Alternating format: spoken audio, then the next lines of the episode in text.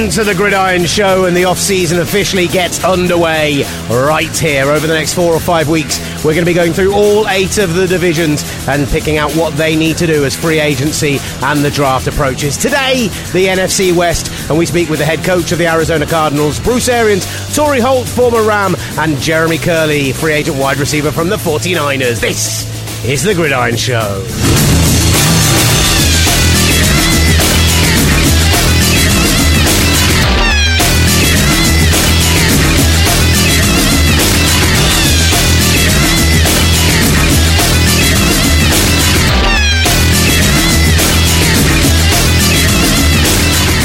Welcome to the Gridiron Show in association with our friends at Touchdown Trip. Still time to register your interest for the upcoming tour. There's going to be an email going out. We're having a conversation with Ben Mortimer this week, and an email will be going out with further details and how you can start getting your deposits in because it's going to be an absolute barnstormer. So that's all to come in the not too distant future. Check them out at touchdowntrips.com or find them on Facebook, facebook.com forward slash touchdown trips, and on Twitter and all those other locations, the same situation can be found.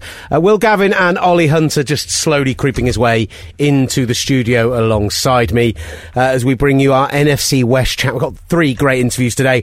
Torry Holt, legendary Ram, joined us on Radio Row out in Houston. We also spoke with Bruce Arians at the Leigh Steinberg party. We'll talk a bit more about that. And we talked with Jeremy Kerley, the uh, the wide receiver of the San Francisco 49ers, maybe the Taylor Gabriel of that team next season with Kyle Shanahan in place. Let's be honest, until they've got Julio Jones, no one's going to be a Taylor Gabriel. But uh, yeah, we'll talk about all the teams plus the Seahawks uh, and what they need to do this off season. Get through some of the news, etc. as well. Uh, but now that you've joined me in the studio, Ollie, how the Jeff are you? Any coincidence that the only person that we haven't got someone on uh, to talk about the NFC West is a Seahawks person. Uh, to be quite honest with you, no. Uh, it is. Are you sure? no, hold on. You said any coincidence. Yes, there is a coincidence. There we go, because, uh, uh, it- look, we were meant to have Warren Moon. We chased down. Uh, I managed to meet Warren Moon at the Leigh Steinberg party. Leigh Steinberg's party. Uh, it's a Super Bowl staple. He's been doing them. That's it. I think it was his thirty-first. This 30th. past. Oh, is it, it was his thirty- Yeah. 51, 30 Super Bowl parties. Um, he does an afternoon party rather than an evening one. And what he does is does a big award ceremony, food, drinks. It's like a primer for the Saturday evening parties. And they give away humanitarian awards. So Warren Moon received a humanitarian award for his work in the city of Houston, obviously coming back to the city where he made his name as a quarterback all those years ago. Uh, Steve Smith Sr. was there. Uh, had a very brief word with him, but he was being rushed out of the building. Uh, but we also spoke with, spoke with Clark Hunt uh, of the Kansas City Chiefs. Gotta say that And uh. Clark Hunt, yeah, that's, a t- that's one not to trip up on. And uh, Bruce Arians, head coach of the Arizona Cardinals. So we'll have that one coming up for you. Um, but yeah, we were meant to sp- speak to Warren Moon, and I caught up with him at that party, but only because he was meant to move on and go to another event, decided to pie that event off and stay and have food and have a few drinks with some friends because it wasn't like a proper appearance. It was just something he said he'd go along to. Um, and so I, I stopped over and I said hello and I introduced myself because we've had him on the show a few times and he's a perfectly pleasant man and, and remembered us and lovely to chat to and everything else. But, uh, yeah, we weren't going to get him on. It was impossible. He was so in demand all week long in Houston. But we will be speaking to him in the off season. So I promise when we do, the Seahawks will come up. And for Seahawks fans who feel they're maligned by not having a guest on this show, it's just because there weren't any Seahawks doing Radio Row this year, or none that we spoke to at least. yeah, I don't remember. And they haven't been for a long time. They're not. Well, obviously they were in the Super Bowl two years ago when we were there. Yeah. But they, they I think when you go out in the NFC, it's like there were very few Packers in and around Super Bowl week. I think when you go out in the championship game, you don't want to be going to the Super Bowl, uh, you know, as a brand ambassador or just there to chat to media or whatever. You, you know, you've just missed out by one loss on being there as a team competing in the Super Bowl. So I kind of understood that last year, maybe this year because they went out at an earlier stage of the playoffs. But yeah, no. Uh, no Seahawks to be seen. So sorry, guys, we can only interview the people who are there, uh, and we did our best to speak to someone from every team. Just didn't get somebody from the Seahawks. There we go. Ollie, have you been, buddy? Yeah, all right, all right. What's what's going on with you? Uh, I'm, why are you Why are you here? We're in. Yeah, this is this is amazing. We're both in the studio at the same time uh, because I am here because this weekend with the NBA All Star Game, Talksport Two are launching as the official home of NBA on UK radio. Oh, exciting. I will be doing the three shows over this weekend. So we'll be doing there's the celebrity game, the skills contest. Sorry, celebrity game. Is that where uh, obviously celebrities play an actual game? Yeah. and people watch it. Yeah, That actual sounds- celebrities play a game. sounds great. It's a lot of like former players, legendary players, people like Oscar Schmidt, the the, the um, uh, Brazilian Olympic hero, uh, Win Butler from Arcade Fire. Uh, played last year and is again this year, and he was amazing last year. So he's back and he's playing. Um, and then Oh, Kobe. and then they have the uh, then they have the skills contest. What did you just say? Kobe. I don't think Kobe's in the celebrity one. Why wouldn't he be former player? Well, he he could be in theory, but he's. I don't think he. I think he's a bit big for those boots. Not, Michael Jordan doesn't turn up, Oh yeah, okay. so I think he thinks So- of himself in those so- those leagues. So you picked out of the two people to tell me about some Brazilian bloke and all right, the guy from Arcade Fire. Yeah. You're really plugging this well. I hope you, I hope you do better. Well, the shows over the weekend, the uh, Friday and Saturday show, we're doing with our prepped for it yet, have you? with That's our com- no no with our friends at TuneIn Radio. They're doing a magazine show at- from out there. Have- this is a podcast. You don't have to go full on plug mode whilst on a podcast. all right, all right. Well, so- Jeez, triple B in full bloody uh, you know swing. Yeah, there we go. So yeah, we're we're doing so they're like more magazine shows, interviewing players, stuff like that. On Friday and Saturday, they're the build-up shows, and then on Sunday we will have the live game, the All-Star game, and then from the following Thursday, live NBA, four games a week on Talksport two, Wow. So there you pretty go. Great, and you're doing all of that. and I am hosting all of them. This is amazing because you don't even like basketball. I do like basketball. this is. I've been to two basketball games with you. I'm a big basketball fan. Just not as big as if I am an NFL Yeah, fan. that's a good I'll hold up my hands and I'll say that. But, you know, maybe, yeah, in the not too distant future, there'll be an associated, uh, what's like, uh, what could be the gridiron equivalent? Hard court podcast where we do a, a basketball one. Rimmed it. I'm not calling it rimmed it. I know that much. If, there, if there is one thing that I will not be doing, it will be calling it rimmed it. what about the three pointer? You're that's that's cheesy but not bad. That's pretty good. Do you want to know some of the other people taking part in the? No, Uh, I wanted you to run through some other basketball podcast names. so there's players like NBA legend uh, Jason Williams. no, that's the ninth Uh, podcast. Uh, yes, I imagine Swoosh. Anthony Mackie, Falcon from uh, what's it called? The Avengers. Um, someone called oh some WNBA players. A celebrity chef. What's the WNBA? Master oh, P. women's, Yeah. Yeah, women's. There we go. Good work, mate. Uh, you know, Baron Davis, NBA legend. Mark Cuban, the Dallas Mavericks owner, will be involved. The man who once said the NFL's going to get so big it'll eat itself. Okay. Which actually could be coming true with all these teams moving around this off season. Yeah, yeah. It's loads of people. Talking of teams moving Definitely around, didn't have to look that all up. Talking of teams moving around, the Golden State Warriors need to move because and uh, Why? Well, I, that stadium is rubbish. Oh, you're right. You just mean move within the context of the the Bay Area. Then they need to change stadiums because we went to see the Houston Rockets and that stadium's brilliant. Yeah. Everywhere was a really good view. Even if you're up in the gods, it didn't feel like that you were that high up. Whereas I remember not being really able to see much. It was like when we went to the wrestling.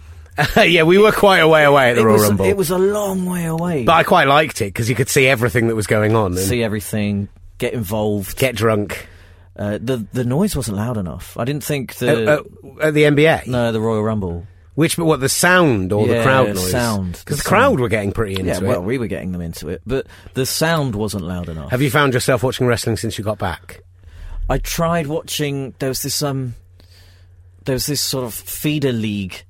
NXT. Yeah, I couldn't watch that. Rubbish, Oh, NXT's better than No. most people think it's better than the main thing. rubbish. Um, I watched a bit of um, Becky Lynch. She's my favourite. Didn't So realise hot. she was Irish, Yeah. but love her now.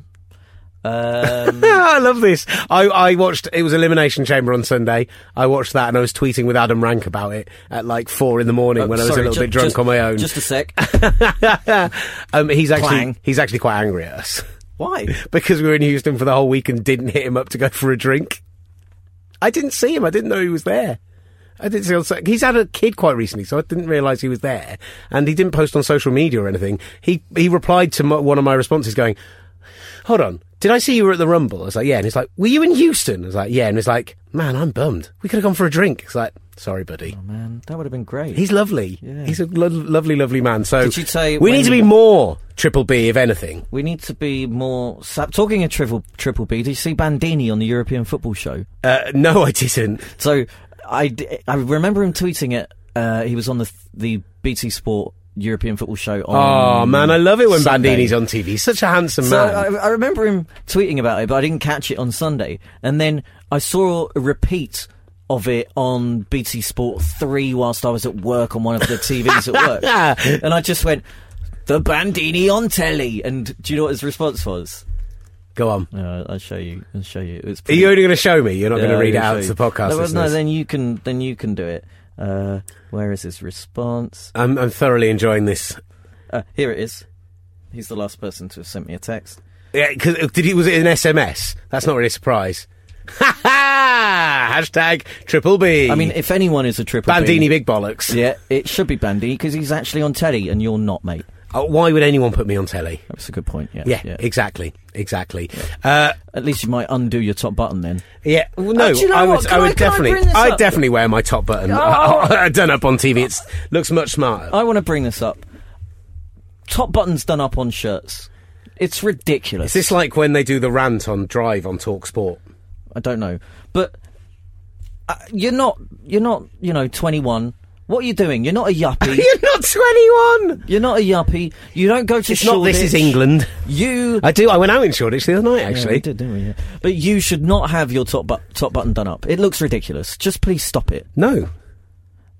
At Will Gav, at Ollie Hunter, at Gridiron, at Touchdown Trips. Should we take- right. Should Will Gavin? We'll take. We'll take two pictures. yeah. We will put out a Twitter poll, and we'll just do top button done up or undone. You can't have two pictures and a Twitter poll. Well, we'll just do one tweet with the two pictures, and then we'll link to that tweet in the Twitter poll. Is that okay? Yeah. Okay. Yeah. Sure. Good. Great. Let's talk about the NFC West. Well, should we talk about the other NFL news? Because that was 10 minutes of absolute waffle. it really was. Uh, the uh, NFL franchise tag uh, period, uh, designation period, started today. And so we're going to really be talking. Yeah, it really is. off you are wearing a coat, a hoodie. Are you, how many layers have you got under that? I like that you're wearing a San Francisco hoodie, though. That pleases uh, me. I've got a City by the Bay. T-shirt under. Nice. Which one? The Come one on. that was in Sainsbury's. I want to see it. Is it the the? Oh, right, good. It's a good T-shirt. I got one from Tesco's which just says "The Force Awakens" on it. Uh, random Star Wars willing to license their uh, clothing out to literally anyone by the That's sounds of it. just uh, you after a curry. That's the Farce Awakens. um, right. The so- awakens. Nice, Nice. like that. Yeah, Uh, so we're gonna horrendous. Other other Star Wars curry puns are welcome. God, I'm dying. I'm dying. Right, uh, there's lots. There's lots of little bits of news from around the NFL, but not a huge amount. Shoot. to touch on. Uh, a lot of it's kind of silly off-season stuff and stuff that we'll talk about as we go around the divisions. We've got lots of really great interviews from Radio Row. So I tell you what, whoever listens to this podcast first and tweets us telling us which division they want us to do next, Next. after the NFC West. We wanted to get the Arians interview in nice and early, so that's why we've done the NFC West first. Just tweet us and we'll do that division next. I'm kind of hoping it's the AFC South because I want to play the AJ Bouye interview, but Oh, and then we can play uh, what's his face, Corey Moore as well. Yeah, but it, regardless, just tweet us and let us know, and we'll, and we'll pick one and we'll do it. So, with the NFL franchise tag designation period open, we thought it'd be best to go through the divisions. We're going to do a couple a week over the next four weeks, and then we'll start our build up to the draft. Simon Clancy is going to be joining us, which could be great fun. Matt Sherry was due to join us and then pulled out last minute. I imagine something baby related. Yeah, it didn't give a reason. No, he didn't give a reason. Didn't like that. I think Felt betrayed. it may be woman related rather than baby. Why? I don't know. I don't know. I, maybe he feels You got a bit of intuition on it. maybe he feels a bit of pressure um, to to to do something rather than to do this. Do you want? Do you want to hear one of the worst things I've heard this off season so far? And there's been a lot of crap already this off season. Go ahead, shoot. The Patriots have put a, a trademark on the phrase "blitz for six. That famous non-blitzing Patriots defense have decided, well, the 49ers do quest for six. Uh, the, the, the, um, the Steelers had that thing one for the thumb, which was pretty horrendous in itself. So the What does that mean? as in a ring for the thumb because they had four already under the Okay, but it's Which, kind of, which they, but they did. They've got more than that. Uh, and so yeah, they've gone with Blitz four six.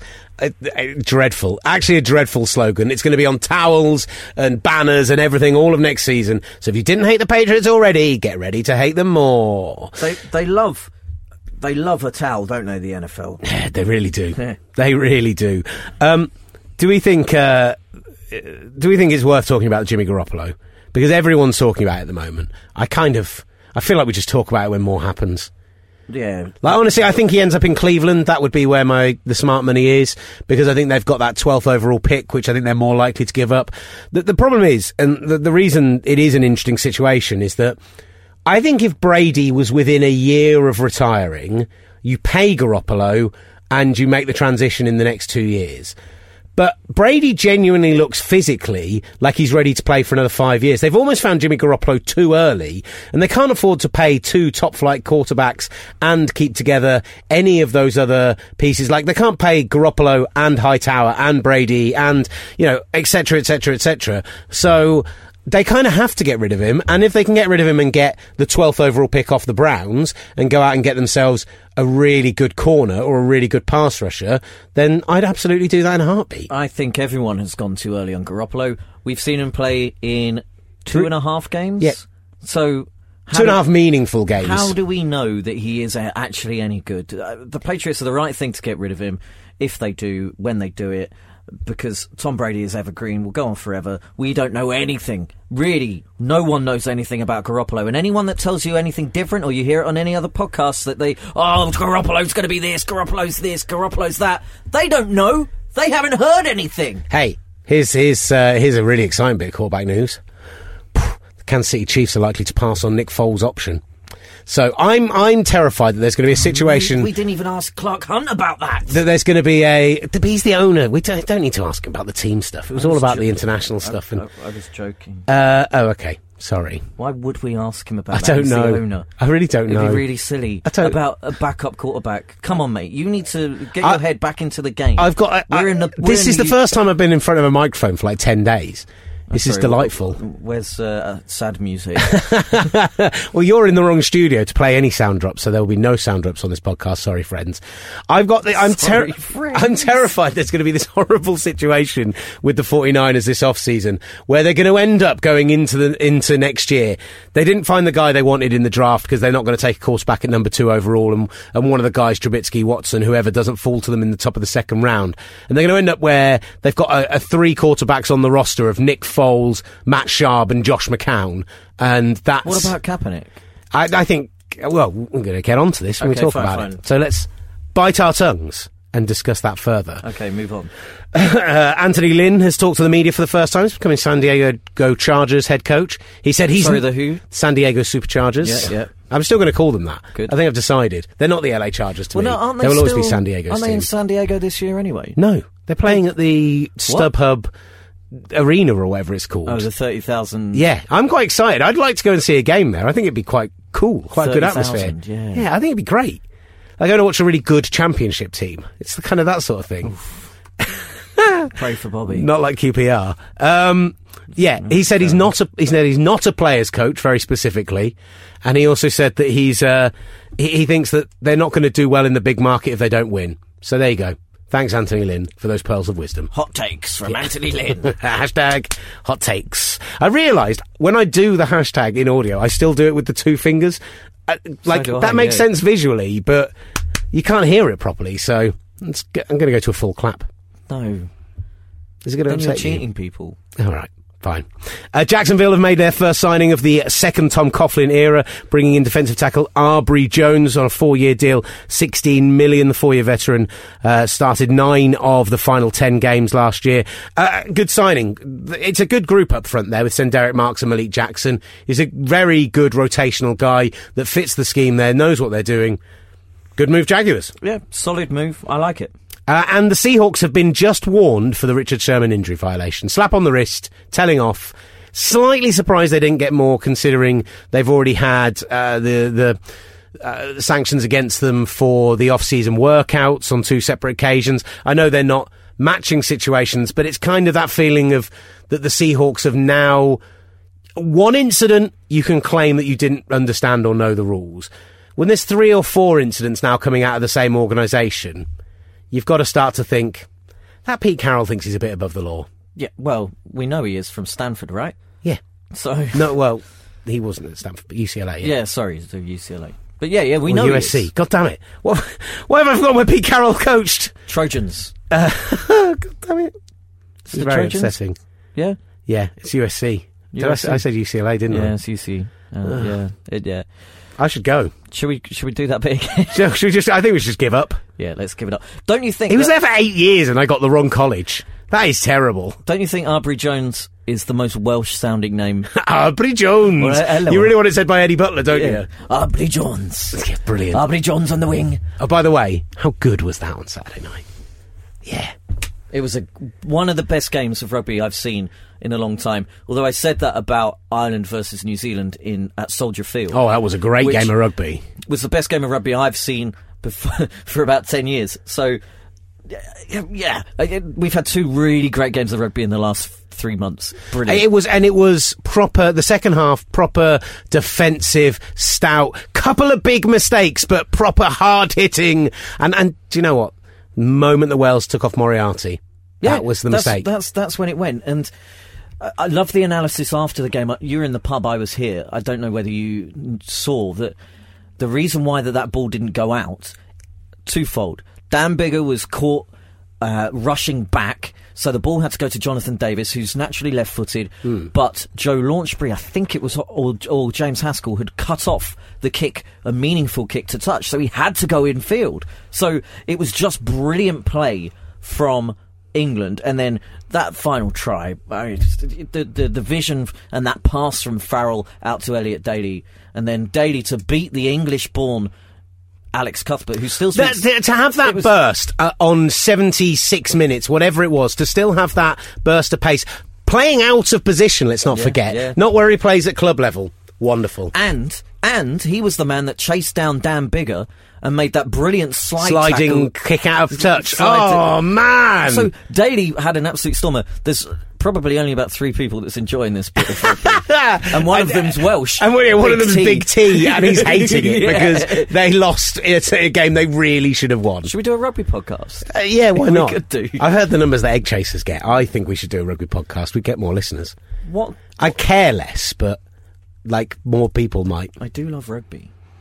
We should do. Let's just do other sports in the off season. Let's fob off this whole talking about different teams for the off season, and uh, and just go with it. Oh eight seven one seven. Oh no, that, right, that's the wrong thing. right. Should we get some of the interviews that Yeah, we've got? let's do it. Uh, what do we want to do? Do we want to line up the interviews and talk about that team after each one? Yes. Great. Who should we start with? Bruce. of course. What on about? I just thought, you know, might mean- be a bit sparky to suggest and discuss, but whatever. No, you've got to start off with Bruce. That picture that you put on Facebook with us talking to Bruce is, I think it might be after this podcast, my new profile picture. Uh, there's a there's a great one of us standing with him. There were several of us sat with him that were removed from Facebook because the style of those chairs, combined with me sitting forwards, combined with the angle, like I'm a big man, like I am too big. As people uh, pointed out to me a couple of times at the Super Bowl, I'm like, thanks, Josh. I, like Josh said to me, like in a really meaningful way while we were on holiday, you've really got to start looking after yourself, Will. You've really got to start like, like I think he thinks I'm going to die in the next couple of years if I don't start eating salads. Maybe I will. Start eating salads, not die. Uh, Mate, you right. just do Just got what you've- awkward having a conversation with myself. but yeah, there were some photos where it's like, wow, I look massive there. So You just do Yeah. what you feel you should do best. thank you, buddy. I really appreciate that. Can I just show you that one? Uh, yeah, go for it. Ollie with the long angle lens. I think we should put that on Twitter. I think that should be our Twitter profile picture, to be quite honest with you, at Gridiron. But definitely put that photo at, out at Gridiron right now and people will understand why. Don't, just don't even put anything with it. Just post the photo. Yeah. And nothing else. Perfect. Right, here is the head coach of the Arizona Cardinals speaking at Leigh Steinberg's party after he won a humanitarian award. The brilliant Bruce Arians. Joining us now at Leigh Steinberg's party, one of the award winners and a man heading to the UK this season as well, Coach Bruce Arians. An absolute pleasure. Thank you for joining us here. And uh, first of all, congratulations on the award. Well, thank you. I, I think it's one of our jobs as uh, sports figures to do something in our community. And uh, my wife has been a CASA court appointed special advocate for over 16 years, and uh, so once we had the platform, you know, we wanted to do something special and uh, try to help kids that are in a situation that are, there's no no they didn't they didn't cause it, they just need help. Uh, obviously, as well, we I, we spoke earlier. We spoke with Jen Welter yesterday, and. Uh, it's not just advancing things in the community, but something like hiring the first female head coach. She was so effusive in her praise of you. How important do you think it is that you know, there are coaches, there are teams taking those sorts of steps to try and increase the diversity. Well, yeah, I think when you look at hiring people, you just hire the best people. And when we were looking at our interns, she was so overqualified, you know, and uh, did a, a, fantastic job. And I'm hoping that one of the teams, uh, or if we ever haven't, we haven't had an opening, that someone will give her an opportunity. Yeah, fingers crossed, fingers crossed. Now, coming over to London this year, how much do you know about the trip? Have you been speaking with other coaches, other teams? I have. I've, I've talked to two or three teams that uh, have gone to the East Coast and played and flew over, or, or gone and flown from their city, and uh, looking like we'll probably come early in the week from Phoenix. We love and, that. Uh, try to get everybody acclimated uh, as soon as we possibly can, and uh, and have a good week of practice. What are your uh, opinions on the growth of the game in the UK? Oh God! I mean, every game sold out in ten minutes mm-hmm. or less. So uh, it's obviously very popular. Um, you know, I had the great pleasure of playing back in the early '90s in the uh, American Bowl in Berlin, and the stadium sold out, and it was uh, just a fantastic opportunity. But that was a preseason game, so you could enjoy it a little bit more. You know, uh, I think the fans and, and some of the front office people will have a big time in the UK, but the coaches and players will be working. One of the guys we're really looking forward to seeing, Larry Fitzgerald, just in the last couple of days. I don't know how long ago he told you, but he told the media in the last couple of days he's definitely coming back next year. That's a huge boost for your team. Oh, there's no doubt. Uh, Fitz is the heartbeat of the team, and uh, you know when he is such a leader, not only on the field in the classroom, but he teaches our guys how to be pros and how to be the pro the right way. How, when did he tell you? Is this something you've known for a while? Uh, he actually told me on the golf course Tuesday. oh my goodness! Uh, Chris Johnson is another player that I'm. David Johnson. David Johnson. Oh, well, I like Chris. Chris Johnson too, yeah. Well. yeah. I like both the Johnsons. Um, both of them, I'm, I'm, really looking forward to seeing. But David Johnson suffered an injury in the in the final day, game of the season. How's that looking? Will he be okay to go to yeah, come that, to tra- practice? I, I, I, it took me a long time to even watch that uh, video, uh, and I'm still shocked that he never had to have surgery, that it was just sprains. Uh, he is progressing nicely, uh, being a doting father right now, and uh, he'll be back in shape real soon and then be ready to go. It's about an eight-week deal. That will help him heal well anyway. Being a doting oh, father. yeah, I mean he's he's going to be a great. He is already a great young player. For you to pick up a guy like that in the third round, I mean, we, we all know the story thanks to your television program and everything else. But to have a guy who come in can be a, a true third down back, catch the ball out of the backfield, can pass block, can do it all. He's, I mean, any player in the league got to be one of the most exciting young talents out there. Yeah, you know, when people talk about a thousand and a thousand, I'm not sure he can't go 2,000, 2,000. I mean, he really has that type of ability with, with the Super Bowl tomorrow, but when does the season start for you? Oh, it's oh, already started. You know, we our guys had a couple weeks off, and uh, we were back in the office last Monday, and uh, reviewing last year, looking at free agency. We'll, we'll do all those things and then head into the draft. But we'll break down everything that we did last year the good, the bad, and the ugly, and find out why it was good, bad, and ugly, and, uh, and try to fix it all, and uh, and hopefully get better. A lot of questions over over Carson and his future. Obviously, had that really tough playoff loss at the end of last year. I mean, that's tough on all of you, obviously, but particularly for him. And, and he certainly had a tough start to the year this year. Mentally, he seems like a really great guy, but are you guys thinking right now about you know, maybe it's time to look at a quarterback in the late end of the draft? Maybe it's time to start thinking about life beyond Carson Palmer. Well, we always do. You know, you always want to find a good young quarterback, and not only does the opportunity come. You know, we drafted Logan Thomas. That one didn't work out and uh, you know you're always looking to find that next young franchise guy, whether it's a first round talent or a fourth round talent. Um, you're always searching, so that that's going to be a possibility for us always. And and I, I wonder as well for uh, for for next year. I look at the guys who uh, who are up for contract. A guy that we saw come in and make an impact. Chandler Jones, do we know what's happening? I know Well, it's not yeah. free agency yet, but Yeah, and uh, the guy you want to know, keep around, I assume. The one thing I don't get involved in heavily is contracts, and Steve Keim does an unbelievable job of doing that. But Chandler Jones isn't going anywhere. he's gonna be he's gonna be a Cardinal come hell or high water. Same, same for Calais. I cannot say that about Calais. Uh, his price tag might be a little too high now, and uh, it's all fitting everything in the cap. Uh, you know, we really we want we want to sign uh, Chandler first, and then start working on all the priority guys. And I wonder, as a coach, we're all excited about this game on Sunday. We're all excited about the matchups. We're all talking about that Atlanta offense against that Patriots defense. And I think the most interesting thing I've heard this week is people talk about Bill Belichick's trilogy what he did against the Bills as a coordinator, what he did against the greatest show on turf. If there's somebody as a defensive coach who can come up with a scheme to beat the Falcons, that, is that, yeah, I, I? Think, yeah, I think the big thing in this game will be Kyle Han- Kyle Shanahan because he's a wide open guy, and they're going to force him to be patient. They're just not going to give you. They make you play patient, but they're going to give you your opportunities. You just got to hit them at the right time and uh, and be patient. Uh, and the big matchup, Kyle, uh, Mack, their center versus Branch, the nose guard, and trying to run the football. Uh, but yeah, it's going to be a great chess match. That's what the game's. That's why it's so much fun. That's what I'm looking out for. Is Patriots have been playing that five on the line against the Steelers, trying to match up individually on the linemen, but you just, I just, it doesn't feel like you can do that against the Falcons with the two running backs with the tight end sets as Well, well. yeah, I mean, they always do it. They find a way to do it, and uh, that's the beauty of what they do. Uh, they're going to take Julio Jones and double team him. So you're going to have to find ways. But that's the nice thing about the Falcons' offense. They have other people, and uh, Muhammad and Sanu will be, and the running backs against their linebackers. Those will be great matchups in this game. We had Osi Umenyiora on our show yesterday, and he said that even if Brady loses, uh, even if Brady wins this uh, Super Bowl, he's still not the best quarterback that there's ever been. Is that a, a, is that un, uh, is that a Yeah. ludicrous statement? I, I think uh, so many people are so young. They only think of Tom Brady and Peyton Manning. Now, to me, the greatest quarterback to ever live was Johnny Unitas. He set the standard and the bar for all these. But to, no, everybody's young; they don't even know who Johnny was.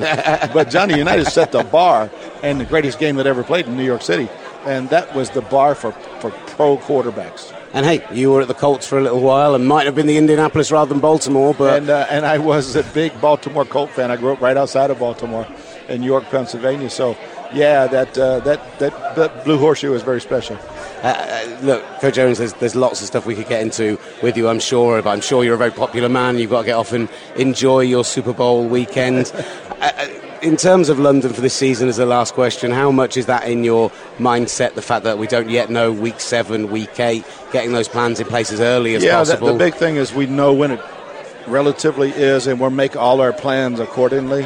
Whether it's that week or the next week, we won't, we're going to make plans to do it the same way either way, and then hopefully the league will give us an open date afterwards, and uh, and we'll see how that goes. But really looking forward to coming over and, and seeing the fans because I've heard so many great things about it. well, hopefully you've heard them from the right people, and uh, and they were right because Because it's. they, uh, yes, they are right. Coach Jones, thank you so much for your time and for My joining pleasure, us, man. and Thank you, guys. congratulations again. You Thanks, bet, man. Coach. Thank you. I, I loved him. I mean, I really loved him. What a really great guy. It was one of those ones where I was aware that we were only meant to have five minutes and we'd run to like eight, nine, ten minutes at that point. And I just wanted to keep talking to him. Just wanted to be like, let's get down to X's and O's. Let's start talking about it. I wonder if he still feels the same about Tom Brady after the comeback. Because obviously we spoke to him before the I game. thought you were going to say. I wonder if he still feels about about us the same way. Uh, we haven't been a second thought to him. We literally ain't S H I T to. If I spell it out, I don't have to bleep it out, right? but yeah, you're right. Does he think about Tom Brady in the same way after that comeback? I mean, we've uh, everyone's spoken about it. I'll text him and I'll ask. I can't text him and ask. That'd be really ludicrous. I might text Morten Andersen and see if he'll come on when we do the NFC South though one. Yeah. Oh, yeah, nice. 'Cause we yeah, he definitely played- game on. Played for two teams. He was yeah. good. Yeah, he was really good. Uh, so Bruce Arians, Arizona Cardinals. Uh, headlines from that. We know that Carson Palmer's now coming back. We didn't know that when we spoke to him, and that's why we asked him about whether they'd be looking at quarterbacks in the draft and, and in free agency as well. We know Larry Fitzgerald's back. We know that he's going to franchise tag Chandler Jones if they can't get a deal done, but they might let Calais Campbell go. Interestingly, on that defensive side of the ball, and uh, it's something that Matt Sherry was pretty. Uh, pretty pointed about when we discussed this because Tony Jefferson sounds like he might go as well. Uh, Sherry, knowing Chandler Jones from his time at the Patriots, went, "Well, that's utterly ludicrous." Like keep, not getting rid of Campbell and keeping Chandler Jones, who is a young pass rusher, who in the last eight, nine games of last season really came on leap and, leaps and bounds. Because this is the thing with the Cardinals. And you kind of almost have to say this quietly to avoid ridicule. Because they were so bad to start the season.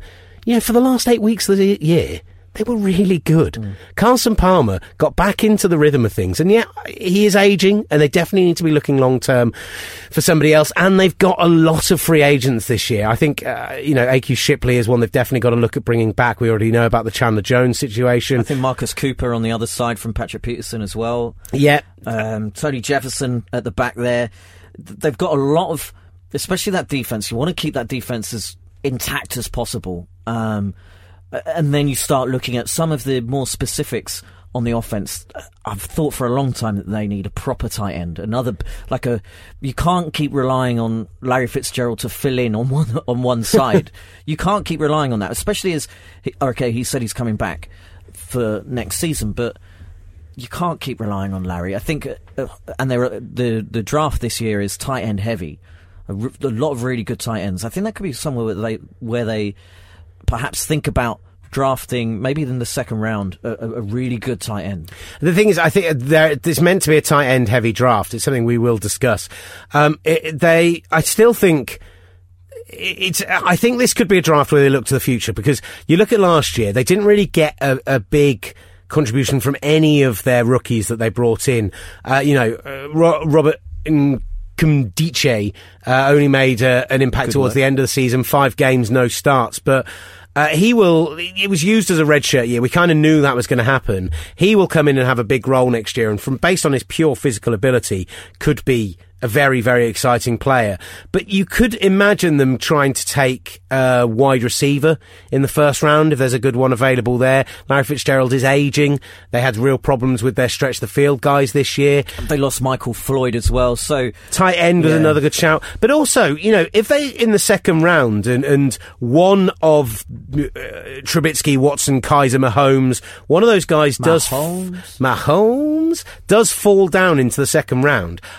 I, if I'm Arizona, that's a serious consideration in the middle of the second round yeah. of taking one of those quarterbacks as the long term future, or even trading up to hire in that second round to get a guy who they believe in. Um, and it sounds like with that conversation with Arians, that's something that they may well consider. Yeah, uh, that's all.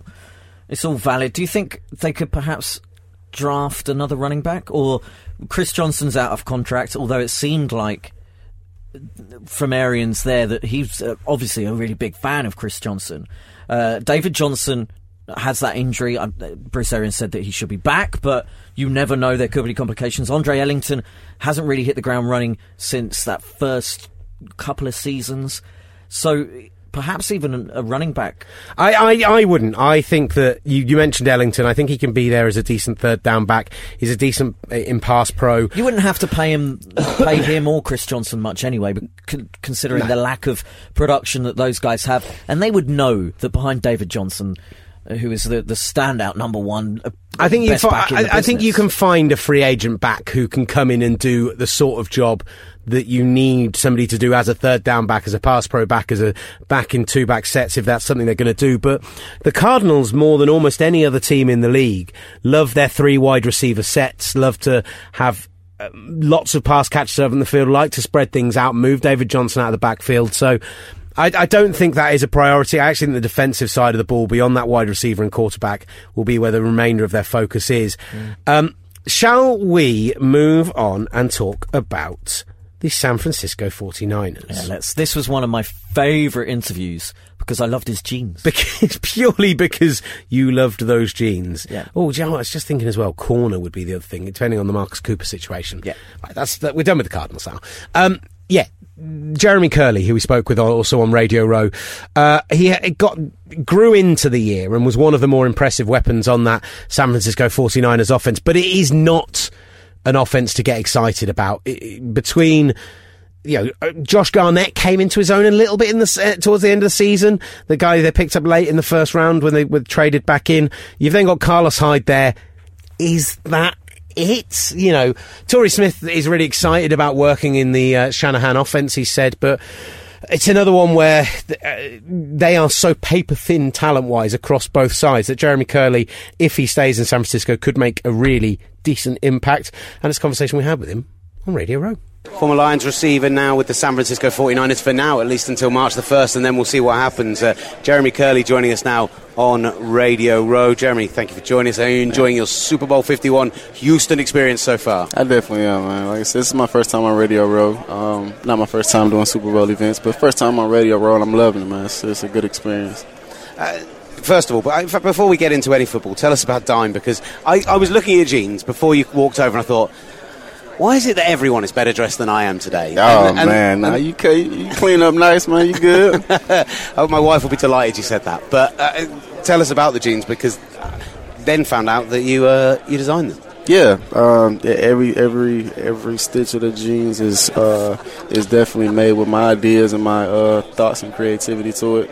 Um, from the distress cuts in the jeans, which is the the rips right here. Um, now, I like to think that you did those yourself, right? Um, but I'm, I'm, thinking that you planned them. Oh yeah, yeah definitely. Okay, great, yeah, yeah. They, they, they, were uh, definitely on a chalkboard. So man, those are great. I Do they come in um, in 29 length and about 30 tiny 30, yeah, they, basically a small dude they, sh- they sure just will. one up from a child oh yeah they, they sure will they might come for childs one day great yeah man they right, um they definitely uh they're definitely kind of like a biker right, style I'm, jean. I'm checking those out. Where can I find those? You can find these at uh, www.jeremykerley.com. You got to check that out. Oh, what, so, what inspired the decision to to try out a move into the fashion world?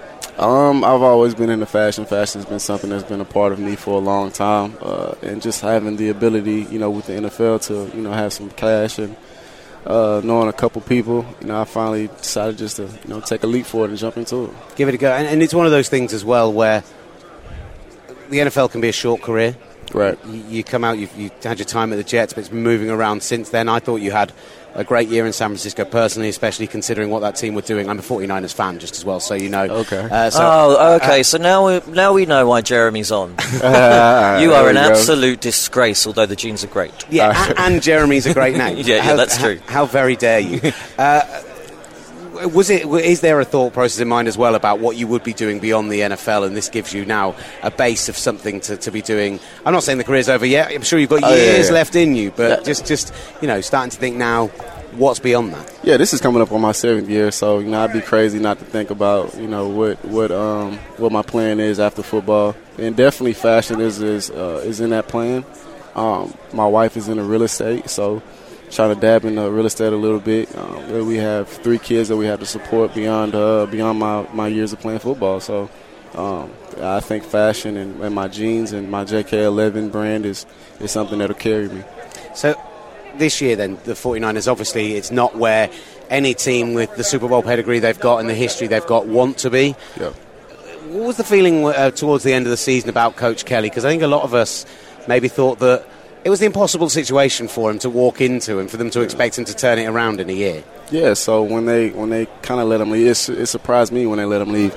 Um, I think that you know he did a he did a, a decent job at you know at, for what he had. Not saying that you know he didn't have the, the players and all that, but you know it was just his first year. You know, so but the offense, I love the offense. You know, I love Chip. You know, I feel like uh, you know, he was a good players coach and he gave guys the opportunity, you know, to be good and be great. We saw obviously what he did in Philadelphia and, and then moving over to San Francisco, but it felt like more wrinkles were de- definitely feel like uh, like there were more wrinkles added into the offense this year and maybe slowed down a little bit in what we've done from previous seasons. Was was that a focus that he had kind of come in with uh, to get you guys playing maybe a little slower to give the defense a bit more time? Um, I, I think uh, for we had a lot of a lot of new guys, you know, coming in. Like you said, we had you know me coming in. We had uh, who else? Uh, Chris Harper coming in. Yeah. Uh, so we had some guys that you know was just learning the offense. You know, we didn't have that off season to go. I didn't have that off season, so we had to kind of pick it up on a run. So in Chip Kelly's offense, it's it's fast. It's, it's fast paced. It keeps defenses honest. So uh, he had to slow it down for us because you know, like I said, we didn't we didn't know it right off the bat. So then you know that with the quarterback changes, it was just kind of hard to, to do what he's known for. And I'm not saying that that's what you know stopped our you know ability not to win, but it was definitely something that was a part of it. Look, it might be the very worst kept secret in all of football that a man involved in this week's action, Kyle Shanahan, the offensive coordinator of the Atlanta Falcons, is looking increasingly likely like he's going to be out there on the West Coast, as we hope you will be next season as well. You see what a guy like Taylor Gabriel's done in that offense this year. I said this very the other day. I think that's the, the role that you could be playing in that offense, and you could be a guy that really, with how varied those fronts he plays, how uh, interesting those route concepts are, you could find yourself having a big, big year if you stay there and, and you work with him. Definitely. It's funny that you said Taylor Gabriel because that's a good friend of mine, and he's been an example that I've been using, you know, to kind of show off Shanahan's offense.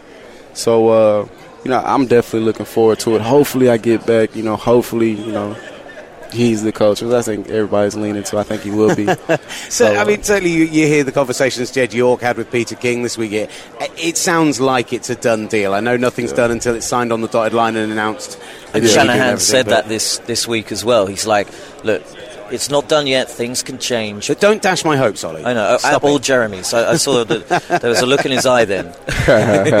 but but is it a, a, case of when you heard that that was likely the move they were going to go to? You said you know Taylor. Did you maybe call him up and, and speak to him about Coach Shanahan? Um, not yet, man. Like he has a lot on his plate. You know, he probably has a lot of guys, you know, hitting him up. But um, I definitely will. You know, when it's all said and done, if he's there, I'll definitely give him a call and see how he's like. Have you managed? Sorry, go on. Sorry, no, you go ahead. You go I was just going to say, have you managed to watch much of the Falcons this year and, and see what they're doing? Because I definitely have. Uh, we've played against a lot of opponents that they've played against, so uh, I get to watch a lot of film on you know uh, their offense, and they're like I said, they're explosive.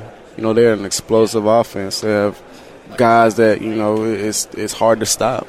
A lot of those games that you played this year or the past the past season, they were cl- they, some were really close, and yep. your offense, especially with Kaepernick there, was starting to make some really good plays, putting lots of points up on the board, and it just seems that you were just just a few pieces on defense away from actually upsetting people. I mean, the, the, for instance, there's that Seahawks game at the, the, kind of the last few weeks of the season, oh. which uh, we I'm not a 49ers fan, but man, I hoped you beat those Seahawks. Yeah, um, I did it's more. A, it's a couple. It's a couple games I was like that. You got the Cowboys game, which was you know it was pretty close. You got uh you got the Jets game. Jets you know, in overtime, overtime. Yeah. Yeah, yeah. So and I feel like we should have won that game. Um, like you say, the Seahawks at the end of the season, and there's been a couple more to name, but. Um, I just think the tough part about it is, is, is you got to finish it. You know, um, they don't give you you know points for trying. You know, you got to finish it. Now, Colin Kaepernick has been in the news, especially at the beginning of the season, for a lot of reasons. I'm not going to ask you about that. I want to ask you about what kind of person is he? Because uh, when uh, the 49ers uh, came over to London, he had a bit of an awe about him, and we didn't really get to see the real Colin Kaepernick. What kind of a guy is he uh, out on the practice field, in the locker room? Uh, what's he like? Um, to talk about him, you know, on the field, he's a, he's a leader, you know, and he's a guy who wants to win and that's big, you know, for a quarterback, a guy who wants to win. Um, and as far as you know, everything that he went through, you know, I'll talk about it a little bit. Um, he's uh, I'd say he's at least he's he's confident, you know, in what he's talking about, you know, and he stands by it. And I respect a guy like that. You know, I, I think for me as well, that showed that leadership you talk about, which was maybe something we hadn't seen from him off yeah. the field a huge amount. He's a quiet. I've been in the locker room when he's been there, and he's a quiet guy, and he's not someone who's you know rah rah and shouting and getting in people's faces. Right. But for me, it was the moment that convinced me that I'd like to see him stay in San Francisco because uh, it showed me he had more to him than, than maybe the guy I'd seen personally. Right, and I mean, just talk about his ability to, to, to win. You know, um, he took him to the Super Bowl, um, so he has that ability. You know, it's just we'll we'll see what happens. And I, I want to quickly ask you. Uh, I've uh, practiced catching some balls downstairs, and it hurt my hands when I missed when I missed it. Yeah. And he throws that ball so hard. Oh, Does, yeah. surely that's got to hurt. And if you if you miss it, that's a broken finger, right? Uh, at least, man. I, I got a couple dislocated least, fingers. Brilliant. Yeah. But I've talked and I've talked to him about that, and that's uh, that's something that I you know kind of told him. You know, you got to dial it down a little bit. You know, it's hard when the receiver has to worry about you know just trying to catch it as opposed to making a guy miss and stuff. So a bit more touch, Cap. Just a bit more yeah, touch. Just a That'd little, be lovely. Just a little right, so where can I get these jeans from again? Uh, JeremyKerley.com. So www.jeremykerley.com is where you can find the jeans. Uh, they're not out yet. Oh, mate, they're gonna- they're still they're s- yeah yeah they're still. Uh, I'll get, I'll get still- you up. On, I'll hit you up on the Twitter, and I'll wait until uh, until they're released. There we go. And and uh, just finally this weekend, Taylor Gabriel is a friend of yours. I don't know if you have any other friends in this game, but what way are you leaning with the game? Um, I'm going with the Falcons. I'm, I'm going with the with the underdog, and I think that he's there. We go, little hand clap. I think that uh, I think Taylor will have a big game. Actually, yeah, I think uh, I think he's uh, he's flying underneath the radar a little bit. I think he'll he'll do some special As things. they go and double team Julio, he's got every chance of getting open and maybe one of those guys who you get a surprise MVP type performance out of. So great stuff. I hope you enjoy the game enjoy the rest of your week. And it's a I pleasure appreciate speaking to you. Jeremy. I appreciate it. Same to you, Cheers, man. man. Thank y'all. So you said that he really grew into the season. I think he grew into that interview as well. Began Yeah. to trust us a bit I like more, that. love us a little bit more. um, I, I, yeah, I, I enjoyed speaking to Kerley, and I think you're right. With the lack of talent there, I mean, it's scary that a guy like Kyle Shanahan's going to go from a talent-rich Atlanta Falcons team Just a bit. and then into you into me. into your team indeed. What we kind of mentioned it at the top of the show. Colin Kaepernick is he going to stay? And where, if he doesn't stay, where does he go? Uh, I don't. Is there a team that I, I? I think that he can opt out of his contract. Basically, um, he's not the answer for the team. He doesn't have the pocket presence. He doesn't have the vision downfield. He can't. Uh, he's just. He's got a big arm and he can run. That's basically Dude, it. dude, I- like I, do, I don't think he is the answer for any offense at this point. Um, But as we said in, in in the interview, they had some really close games down the stretch. Colin Kaepernick was the better quarterback than Blaine Gabbert. Uh, okay, that's not saying much, but I. I, I and- think Colin do you Kaepernick's know, a good player. I gave him some real love for that. But the fact of the, the fact of the situation is, is I think the, the 49ers need to draft a quarterback who's going to work with Shanahan's offense. I don't think Colin Kaepernick is not the guy to Matt Ryan style, move guys on the line, read what the defense are doing it from that, like spread a team out, have four or five options, be able to go through his reads. He just doesn't suit what Shanahan does. And uh, yes, Carlos Hyde is a good running back with some injury problems, but the line that they're working behind uh, right now is that going to work with the same outside zone running scheme? I don't think so. I, it's it's a project. It's a real project. John Lynch is still a complete unknown. Like the man a lot. Chatted to him when he came over to London to cover a game for Fox for kind of five or ten minutes on the sidelines, and he clearly knows his football and he's clearly delightful, but. He's walking into a situation where he's never had anything like it before, and we've spoken a bit about this already in the off-season. He's putting good people around him as it already stands. We know that Kyle Shanahan, it's looking increasingly like um, Robert Sa- Sa- Robert Sala, Saylor. I've never quite known how to pronounce his name. It's S A L E H. Is going to be coming in as the new Ah, defensive Saleh. co- coordinator. Could be Saleh. I think Who knows? Saleh. Uh, he's going to be oh, coming in. knowing Americans, it could be Sele. Sele could be coming in as the new defensive coordinator, the former Jags linebacking coach, and he was at the Seahawks prior to that. So again, from that same Shanahan, Quinn coaching tree, they're all very chummy with each other. I'm going to throw a name at you here.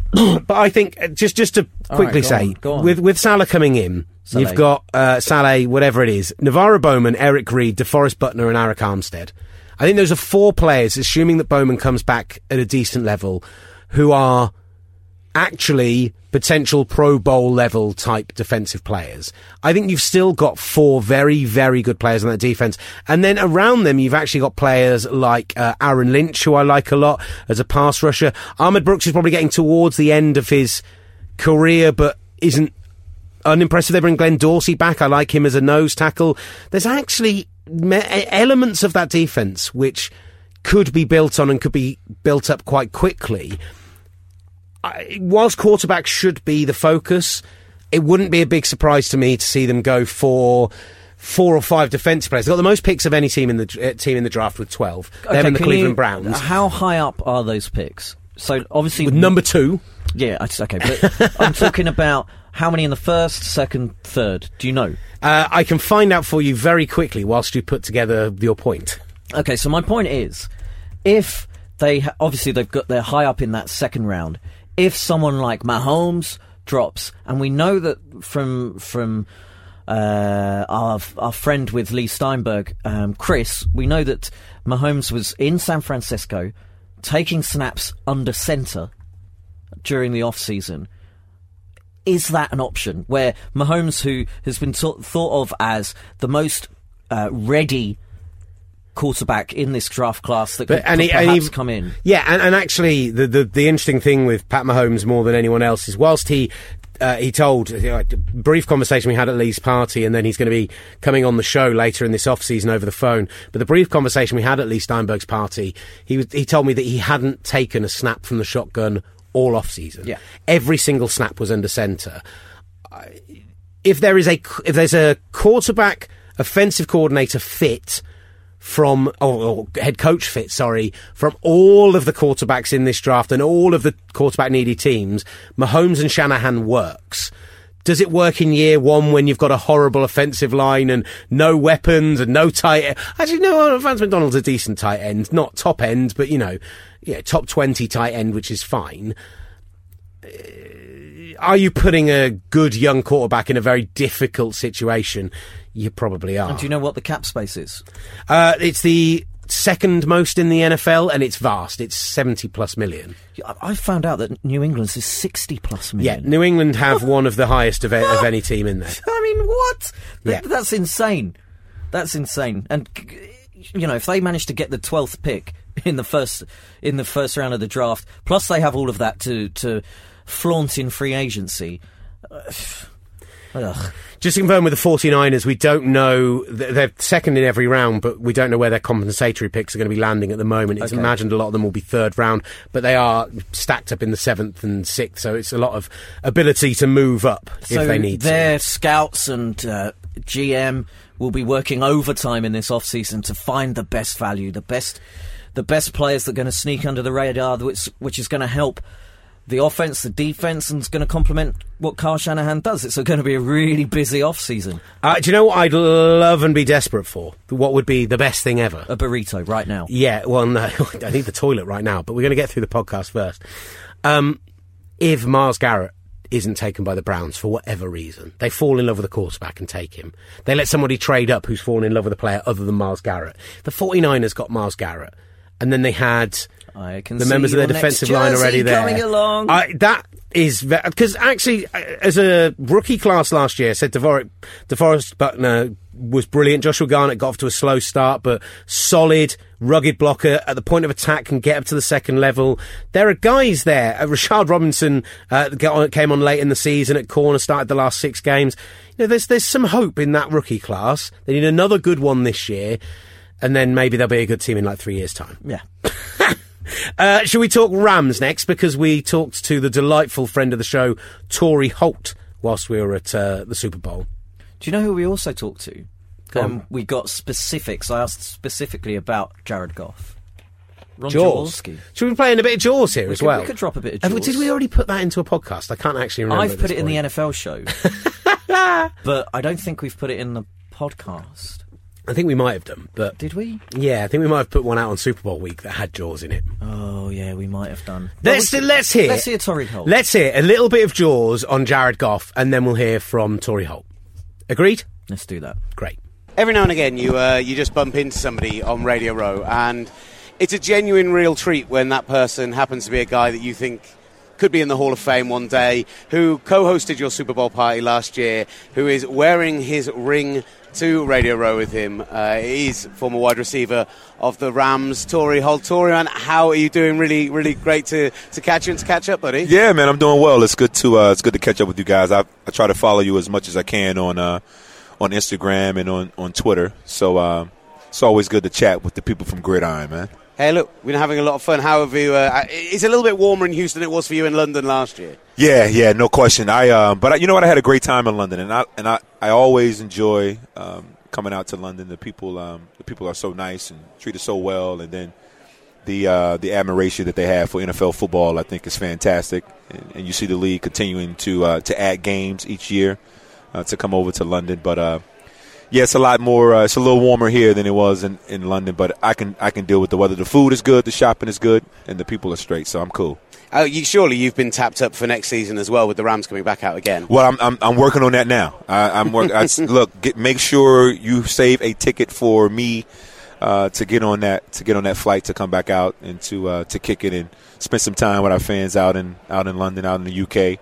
Uh, we, we got a you know we got a, a ton of fans, a ton of Ram fans, LA Rams fans out in that area. So uh, it's always good to get out there and catch up and, and, and mix it up and, and, kick it with the fans out in London. I'm going to ask you, like, it's uh, it's something I'm curious about. If you have this history with the Rams, and for you, they were always the St. Louis Rams. How is it for you now seeing them as the, the, Los Angeles Rams? Is that a strange thing that the team that you used to play for kind of isn't there anymore? I'm getting used to it now. You know, if you would have asked me this question uh, a year ago, um, I would have. It, it, I would probably have had a, uh, a different. Uh, I would have probably said something differently. Yeah. it may not have been as positive, but um, but I'm I'm excited for um, the LA Rams and the opportunity that they have in Los Angeles the fan base doesn't really change. It's not like we're leaving. We left St. Louis to go to uh, London, London, or go to Jacksonville. We left St. Louis to go back to L.A. and we mm. we left L.A. to come to St. Louis. So the fans are familiar with the organization. They're familiar with with the players. So I think that transition is really good, and the players are loving it. You know, I feel for the fans out in St. Louis because they they gave so much to us, to mm. to the team, and to the organization. Uh, so I feel bad for those guys, and uh, but I'm also excited for the future of the LA Rams, starting with Jared Goff and Todd Gurley and Tavon Austin and Aaron Donald. The list goes on of players there that they have in place to get things turned around and, and to get back on the winning side of things. I wonder. I, uh, I, want to kind of draw on your experience a little bit when we look at the Atlanta Falcons this week, because as an organisation, when you guys went to that Super Bowl with Kurt and with the greatest show on yeah. turf, it was a young group of players. It was a group of guys who'd kind of grown through that organisation together, and, and it was a first time experience. Uh, these are going up against uh, the most experienced Super Bowl team of, of any era yeah. at this point in the New England Patriots, and, and it's. If, if, you've got these young players, what advice would you give these guys if they're going to be how they can take in this week and make sure that a they do take it all in. enjoy in? it really I would I would tell them enjoy the week enjoy everything that comes with it um, the, the media, uh, the outside attention. Uh, take it all in because they may not be here next year. Mm. You know, uh, and for example, the Carolina Panthers was here last year, and I'm sure they thought that they would be back here again this year, and they're not. They're not. So uh, I would say enjoy everything that comes with this opportunity, but also make sure you're taking care of your playbook. Make sure you're getting your film study in. Make sure you're taking care of your body so you can go out on Sunday and play at the highest level. Um, it's, it's, the last uh, game, and it's the last. It's the it's the game for the Super Bowl, and this is what a lot of us players. We uh, when we come into the National Football League, we want to have an opportunity to experience the Super Bowl. The Atlanta Falcons for the first time in what 51 years, I think it was, and that's and that's uh, ironic. Super Bowl 51, you know, it's been 51 years or so. I think. Hmm. Uh, I think uh, their owner was saying since uh, they've been in the Super Bowl or something like that. Um, so um, so we'll we'll see. But I, I, I definitely would would tell the guys to enjoy themselves, and when Sunday comes, let it all go. Uh, actually, like as a comparison to uh, that Greatest Show on Turf team that I saw just recently, which is that um, Matt Ryan is, I think it's a nine point. Uh, 9.2 or 9.3 yards uh, an attempt he's averaging this year, and that's mm. the highest since Kurt Warner, yeah. uh, who was 9.9. Like, do you see when you look at Matt Ryan? Do you see a little bit of Kurt in him, or I see comparisons um, I do see some comparisons with this Atlanta Falcons team to the 2001 uh, St. Louis Rams team in terms of uh, the, the, type of points and the style in which we were doing it. Um, to go any further in terms of of overall compare, they, they got to win it all. Obviously, we we, mm. we were able to win in '99 with that with that team. And yeah, I do see some comparisons with, with Ryan and, and Kurt in terms of how they deliver the ball, their anticipation. Kurt had incredible anticipation. Um, maybe not the strongest of arms, but he had a strong arm, but his anticipation was outstanding. And Matt Ryan's the same way. Sometimes you have to throw the football before the receiver is out of his cut. Hmm. And uh, and I've seen I, I saw that a number of times with Matt Ryan and Julio Jones and Sanu throughout the course of the year. So yeah, there's some comparisons uh, between the two. There's, there's a question there which I guess is interesting to me, which is to an extent you could look at it and say, hey, Matt Ryan's just getting older, he's, he's getting uh, wiser, and he's getting better, but I don't necessarily expect him to hit exactly the same numbers again next year, and it kind of goes back to the point you said earlier about uh, when you're in the Super Bowl or getting uh, close to the Bowl, you think you're going to be there every year. Like, is there just sort of a, a, feeling you get into in certain seasons where those things, like those passes, are just always exactly where they need to be? Is that like, uh, I don't know, what, what is that? Yeah, I think it's it's, it's a lot to do with um, with continuity. I think a, a, lot to do with trust. I think Matt Ryan has a lot of trust in his receivers. Um, particularly Julio Jones, who's the leading receiver for that football team. And you see it on the football field. And I, I think he can come back next year and duplicate the same thing he did this year. He has that kind of ability. Matt Ryan works at his works at his craft. Julio Jones and those other receivers they work at their craft. I think uh, Dom, is it Dom, Dominic the the GM? Am, am, am I saying it correctly? The GM does a really good job for the Atlanta Falcons in terms of bringing in talent through the draft and through free agency. So I think that the Atlanta Falcons offensively will be in the same position next year because they have the quarterback, they have an offensive line. Uh, I think we'll all be back next year and they're all steady. And then he has a ton of weapons around him. So I could see the Falcons And, and at the top again next year. And I think on that point, Kyle Shanahan is looking like he's leaving the team, looking like he's going to San Francisco, the coordinator. He's obviously he's done a phenomenal job this year. yeah.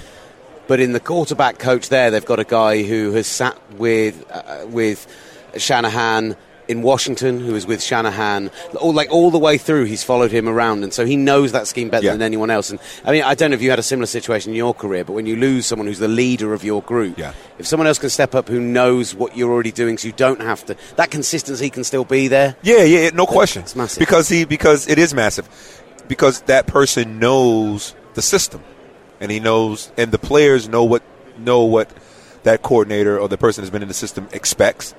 Um, so I think the transition could be could be seamless um, if if the guy that's followed Shanahan up to this point, if he stays around. But you know he may get offered to go out to San Francisco, and then then Atlanta will have to they'll be forced to regroup. But I think the key pieces are there, and I mentioned them: Matt Ryan, the offensive line, the head coach in Quinn, and then the skilled players in Freeman and Coleman and Sanu and Julio Jones.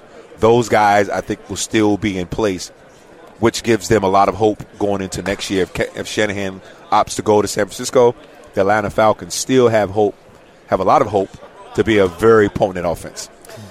going back to the Rams briefly, uh, from what we saw this season, it was tough, uh, tough year for, for Jared Goff, obviously in particular, Yeah. and, and a tough year overall. And we're seeing the, the changes that they're bringing in there. But I, I think the one thing I did see from the quarterback, and I hope that as an offensive player, this is something that gives you a little bit of hope, is that he took a battering this year. Yes, and yes. yet he still kept his eyes downfield. He still made sure he was always looking for those throws, and it kind of felt like he could always bounce back up. And, and there's just enough there that makes me think, okay, maybe he's not the solution right at this minute, but longer term, they've invested a lot in him. Yes. Is it going to be enough for the Rams with what they've got now? I think to- so. I, I'm a, I'm a big fan of Jared Goff. Um, I've been I've been I've been saying that for uh, for a whole year now. And you're right, he got beat up last year. Uh, that offensive line at times was, bad, um, and, uh, and and and it was it was hard at times for receivers to get open. So allowed him to hold the ball a little longer than, than he would like to, I'm sure. But there's one thing uh, with Goff that I like the most is his toughness. He's he's a, he's very tough to take the beating that he took at times, and he's very confident too. He's very confident in his abilities as a quarterback. Big arm, does a good job of scanning the football field, go through his reads, one, two to three, or back to one, whatever have you. So he's a tremendous talent. The guys around him are going to have to play better. He's going to have to play better too, but the guys around him is going to have to play better as well. The offensive line's got to be better this year. The receivers have to be better. Todd Gurley ha- has to be better. The tight ends have to be better. So collectively, as a unit offensively, they're all going to have to get better. But I think Sean McVay can come in and help. I really do. From from all that I've heard and and what I've learned about him, he's very uh, he's he's attention to detail type of guy. Well, the guys will tell you on the show. uh, I, for three years, have been gushing over the Washington scheming, the way that they draw up plays, Yeah. the way that they use crossing routes, the way that they've Yeah. taken. uh, Okay, they've got a guy like Jordan Reed who's, who's high quality, but they've taken what they've got and they've maximised Yes, potential at all stages. And you hope that Sean McVay can do the He's same got to exactly. He's got it. He's got to.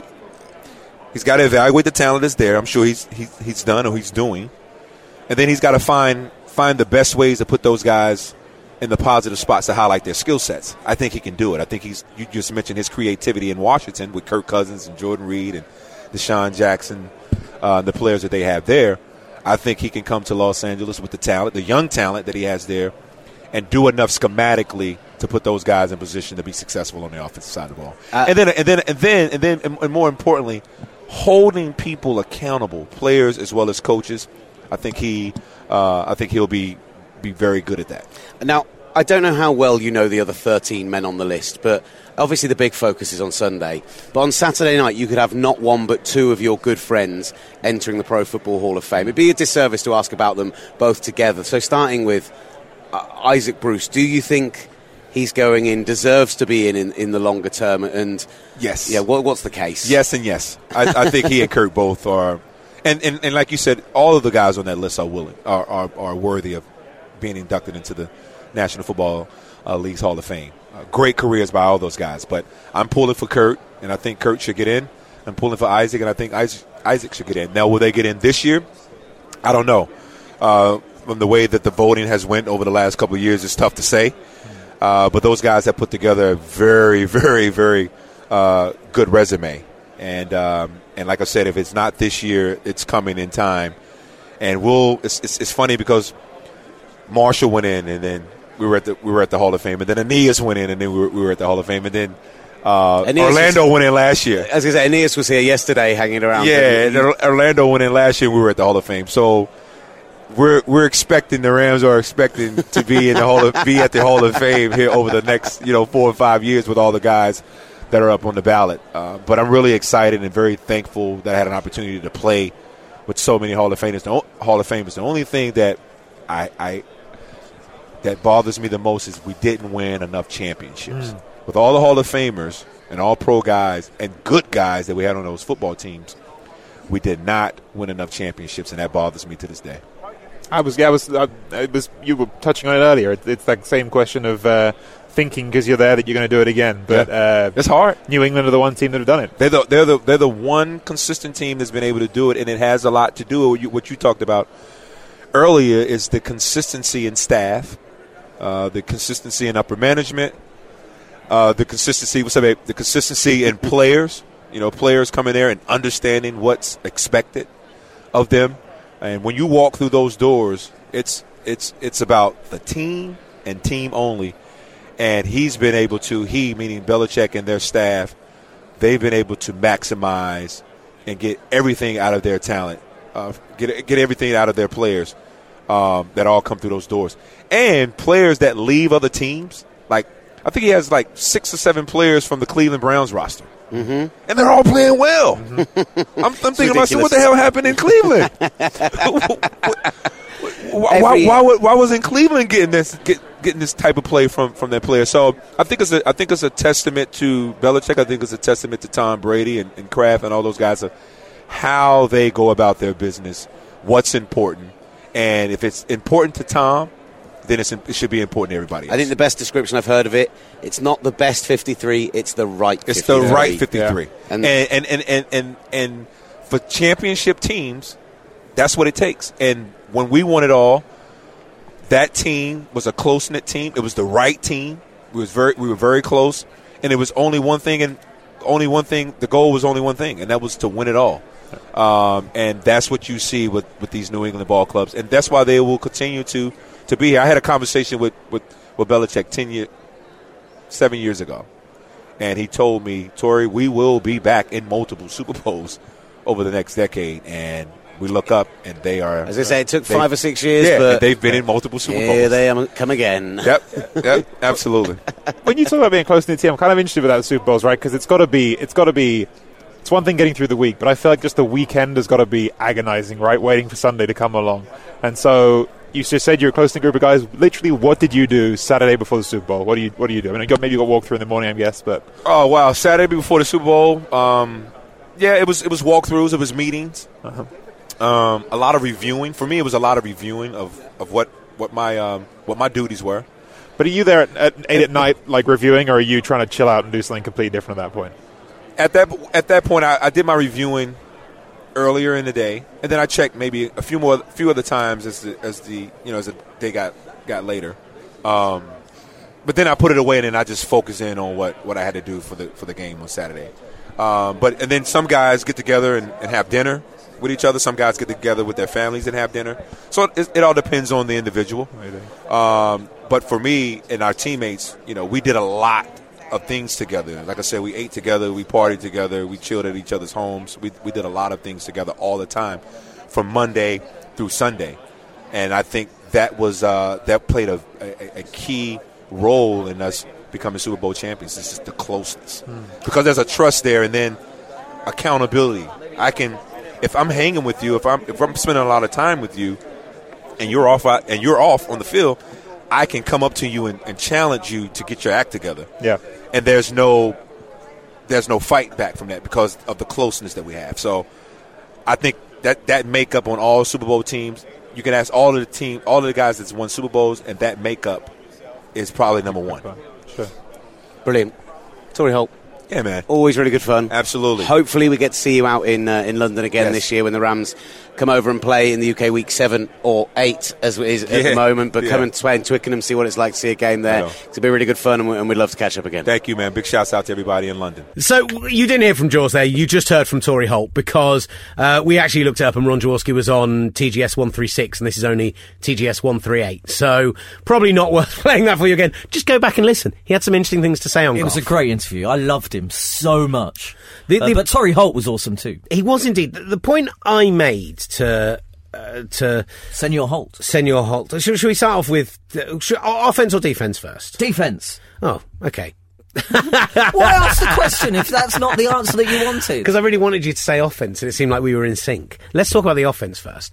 Um, Oh, well, you're marginalising me now. Yeah, absolutely. Did- why ask- oh, now? order. Now, um, I, there are some pretty. They, they, they've got a decent amount of salary cap space. The Rams this year, forty plus million. It's a, a decent wide receiver market. Uh, Alshon Jeffery, obviously the big name, but DeSean Jackson, who uh, we worked with uh, Sean McVay at the Reds, at the Washington, is out there. Uh, so is Pierre Garcon. Terrell Pryor is on the is available. Kenny Stills, Robert Woods. You know, they I think they go out and they can spend big on a wide receiver in free agency, so it doesn't have to be a focus in the draft where they've drafted terribly for wide receivers.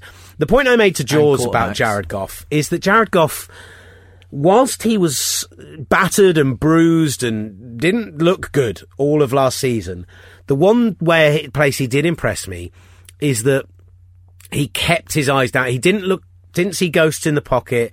Kept his eyes downfield, made some decent throws in the last couple of games, and really, you know, he improved, even if he didn't improve enough to be for it to be showy.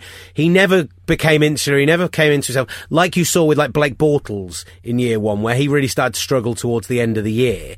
Um, and that had a lot to do with apparently he had some arm strength issues, and he he'd never thrown that much in his college career, so there was that was partly to do with it. But Goff never looked like giving up, and that kind of gives you some pause. Sean McVay is a bit of an unknown. I don't know how many times I have to repeat how much I loved the Washington offensive scheme because I loved it. Is that enough for the Rams with the complete lack of talent they've got on the offensive line, with the perceived lack of talent they've got at quarterback, with the definite lack of talent at wide receiver and tight end? Maybe not. They've got Todd Gurley though, so Yeah, but, we saw a massive drop off from Todd Gurley last year. Oh, and they've got no first round pick as well. So there are lots of. I think at the top of the second round, they take uh, a tackle or a guard and they try and improve that offensive line. They maybe see if there's anybody decent out in free agency as well. But uh, the, the wide receiver is the other position I'd look to improve, I'm sure, McVay, particularly with two of your guys from your previous job being there and available. Um, I don't think the Rams don't feel to me like they're set up to be great next year, but you can see them making strides under Sean McVay. The fact is, they're the only team who are beaten by the 49ers, and it happened twice. You've got to be better than that this year. yeah, they have to be. But that was Jeff Fisher, and you know, Jeff Fisher was phoning it in uh, by by the time it came to well last season anyway. Uh, the, offense wise, I, I, I keep harking back to it. The tight end position, especially with what Sean McVay did with Washington, th- and Jordan Reed being a, that exceptional player, th- I think that might be his first call. Uh, call of port? No, port of call. Port of call. Port of call. One of those. Yeah, one of those. Because if he wants to replicate that, I don't think Lance Kendricks is the guy to do it. Bless him, he's a really lovely fella. Um, so perhaps, as I said, draft is is heavy, or, or he could have a look at what's going on in free free agency. So if we're going to see the same kind of offense that's where we'd find a clue. Either in free agency or uh, or at the draft. The other interesting thing is the lack of um, ta- the, the secondary talent that they're potentially losing. Trumaine Johnson could be gone. TJ McDonald as well, who hasn't been the best strong safety, but he was wor- serviceable last year. But they do keep all of that defensive line, and as we know, it's going to be Wade Phillips, and as we know, he loves a three-four Wade Phillips, and he said already that's the defense he's going to be bringing in to uh, Los Angeles. So who drops out? We've got Hayes, Donald, Brockers, and Quinn. It's, who drops it's, out? it's less about who drops out, and I think Robert Quinn can be used as an outside linebacker, more of a uh, stand-up pass rusher rather than a hand in the dirt pass rusher. I think he's got the athletic ability to do that and the speed to do that. I agree with you. I think you're right. The thing that's fascinating to me is what do you do with Aaron Donald? Because there, there's a bit of a history of Wade Phillips with guys like this where he is uh, he is the perfect three tech inside defensive tackle. So disruptive, so good at getting penetration up the middle, uh, just an absolute destroyer, regular first team All Pro, perennial defensive defensive player of the year candidate. Absolutely love him when Wade Phillips was in um, when he was in Dallas, uh, he had Demarcus Ware, Anthony Spencer out on the outside. So he what he did was he, he used Jay Ratliff, uh, who was a very a smaller guy for a nose tackle, three hundred and three pounds, and he used to kind of throw him around as a nose tackle and play him as a three technique, play him over the centre, move him about quite a lot. And then he did something not too dissimilar, but w- when he was in um, when he was in Denver, in Broncos was what I was going to say. When he was in Denver, where he's been most recently, in the way that he used um, Wolfe, but as a defensive end, not a traditional three-four defensive end in that kind of Justin Smith take up two blockers kind of mode, but a guy could move inside, outside, and look for penetration himself. I think my point is is that Aaron Donald has the talent to do anything. It's just going to be fascinating to see how Wade Phillips uses one of the best defensive linemen to come out of the draft in the last 10, 15 years and how he fits into that scheme. You kind of feel like he could play him at any position along that front three and he'd do a job. And if anyone's going to figure it out, it probably is Wade Phillips. But it, there's not an obvious immediate fit. So Where- quite excited your- to see that. What does your nose tell you? My nose tells me he'll play nose. He'll play as an undersized nose. They could try and get him to put some weight on and some. Yeah, there we go. Lob him up, I knock him out, and all of that. You're welcome, mate. Uh, anytime, buddy. Anytime. Um, so yeah, that that would be kind of my feeling on it. But it, that's what I'm looking forward and I'm excited to see in that team. I think the problem is is that when you look at the talent on both the rosters of the 49ers and less so the Rams, there's a bit of a division in this division between the top two and the bottom two.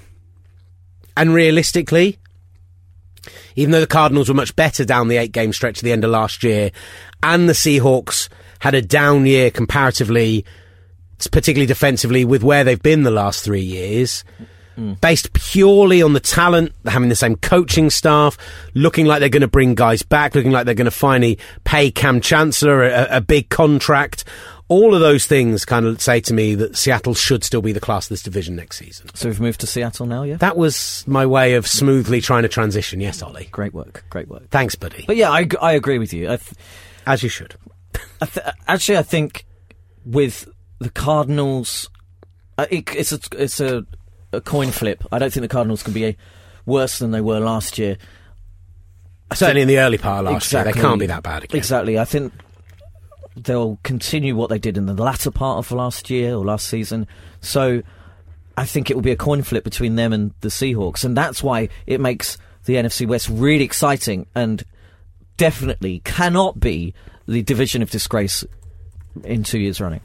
Um, so the Seahawks overall, I, I, I- we've already said they're set up to be a decent team. It's going to be interesting to see if they bring Jimmy Graham back. It's going to be interesting to see what they focus on in the draft. I mean, Isn't if, Jimmy Graham's not out of contract though? Is he? if I'm yeah, but there's a lot of talk about whether or not he'll be there next year. Essentially, um, so is that sorry d- d- to interrupt and uh, get you off your stride? it's Does that- absolutely fine. Does that? it's not, is it? Top button. No, I guy- hate you. Top button guy. um, does that mean that they'd cut him or try and trade him? I guess try and trade him. And they wouldn't what- get what they got.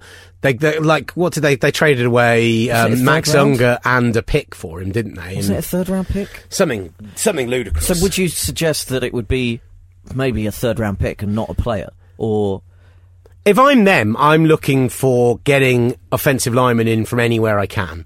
See what the free agency situation is. Take four tackles with your first four picks in the draft because uh, between Fanton and Gilliam, you it was a farce Yeah. last season. And Russell Wilson can't scramble for the rest of his life. He needs to, a la Ben Roethlisberger, a la what we're starting to see from Cam Newton to an extent, be more of a pocket passer. He's shown he's very much got those abilities. You look at the playoff run of 2016, uh, of the 2015 season into 2016, the way that he became a pocket passer and the way he worked with Doug Baldwin that off season was a thing of beauty. You just think that he might have to move to doing that more regularly. He can't keep taking hits like he's taking them, and their tackles need replacing and need replacing quickly. I was impressed with what we saw from Ifedi at times. He can be hit by bull rushes a little too easily, and he needs to work on his strength. yeah, but wasn't he the guy that uh, stepped on Russell Wilson's shoe? he very well might have been, yeah. against oh crap who was that against Uh, which then caused the safety uh it was in the champion in one of the playoff games anyway it doesn't matter uh, but uh, someone that will be available is TJ Lang from the Packers on on that line It's an interesting. It's an interesting suggestion. They, they don't run a similar. I don't think they run a same sort of running scheme that you guys do, but I think it's a. I think it's a fit no matter what you do, really, Yeah, because I mean, he's a talented player. and those Packers linemen were you know they were up there with with the Falcons the the and and uh, those other great teams so I, I, I say TJ Lang as an example it's the kind of thing that they'll offer out bait for Jimmy Graham and see see if anyone bites I suppose Yeah, and uh, that wouldn't be a surprise if that is the sort of thing that they did. okay Uh, yeah, it's very difficult to pick apart Seattle really because okay, the safeties are getting a little bit old because really what we're doing here, we say off-season predictions, off-season look. It's really where are teams weak and where do they need to improve, and other than the fact that I, I mentioned, I think Kam Chancellor probably gets a new contract, but you know, Earl Thomas threatened retirement and had a horrible injury last year.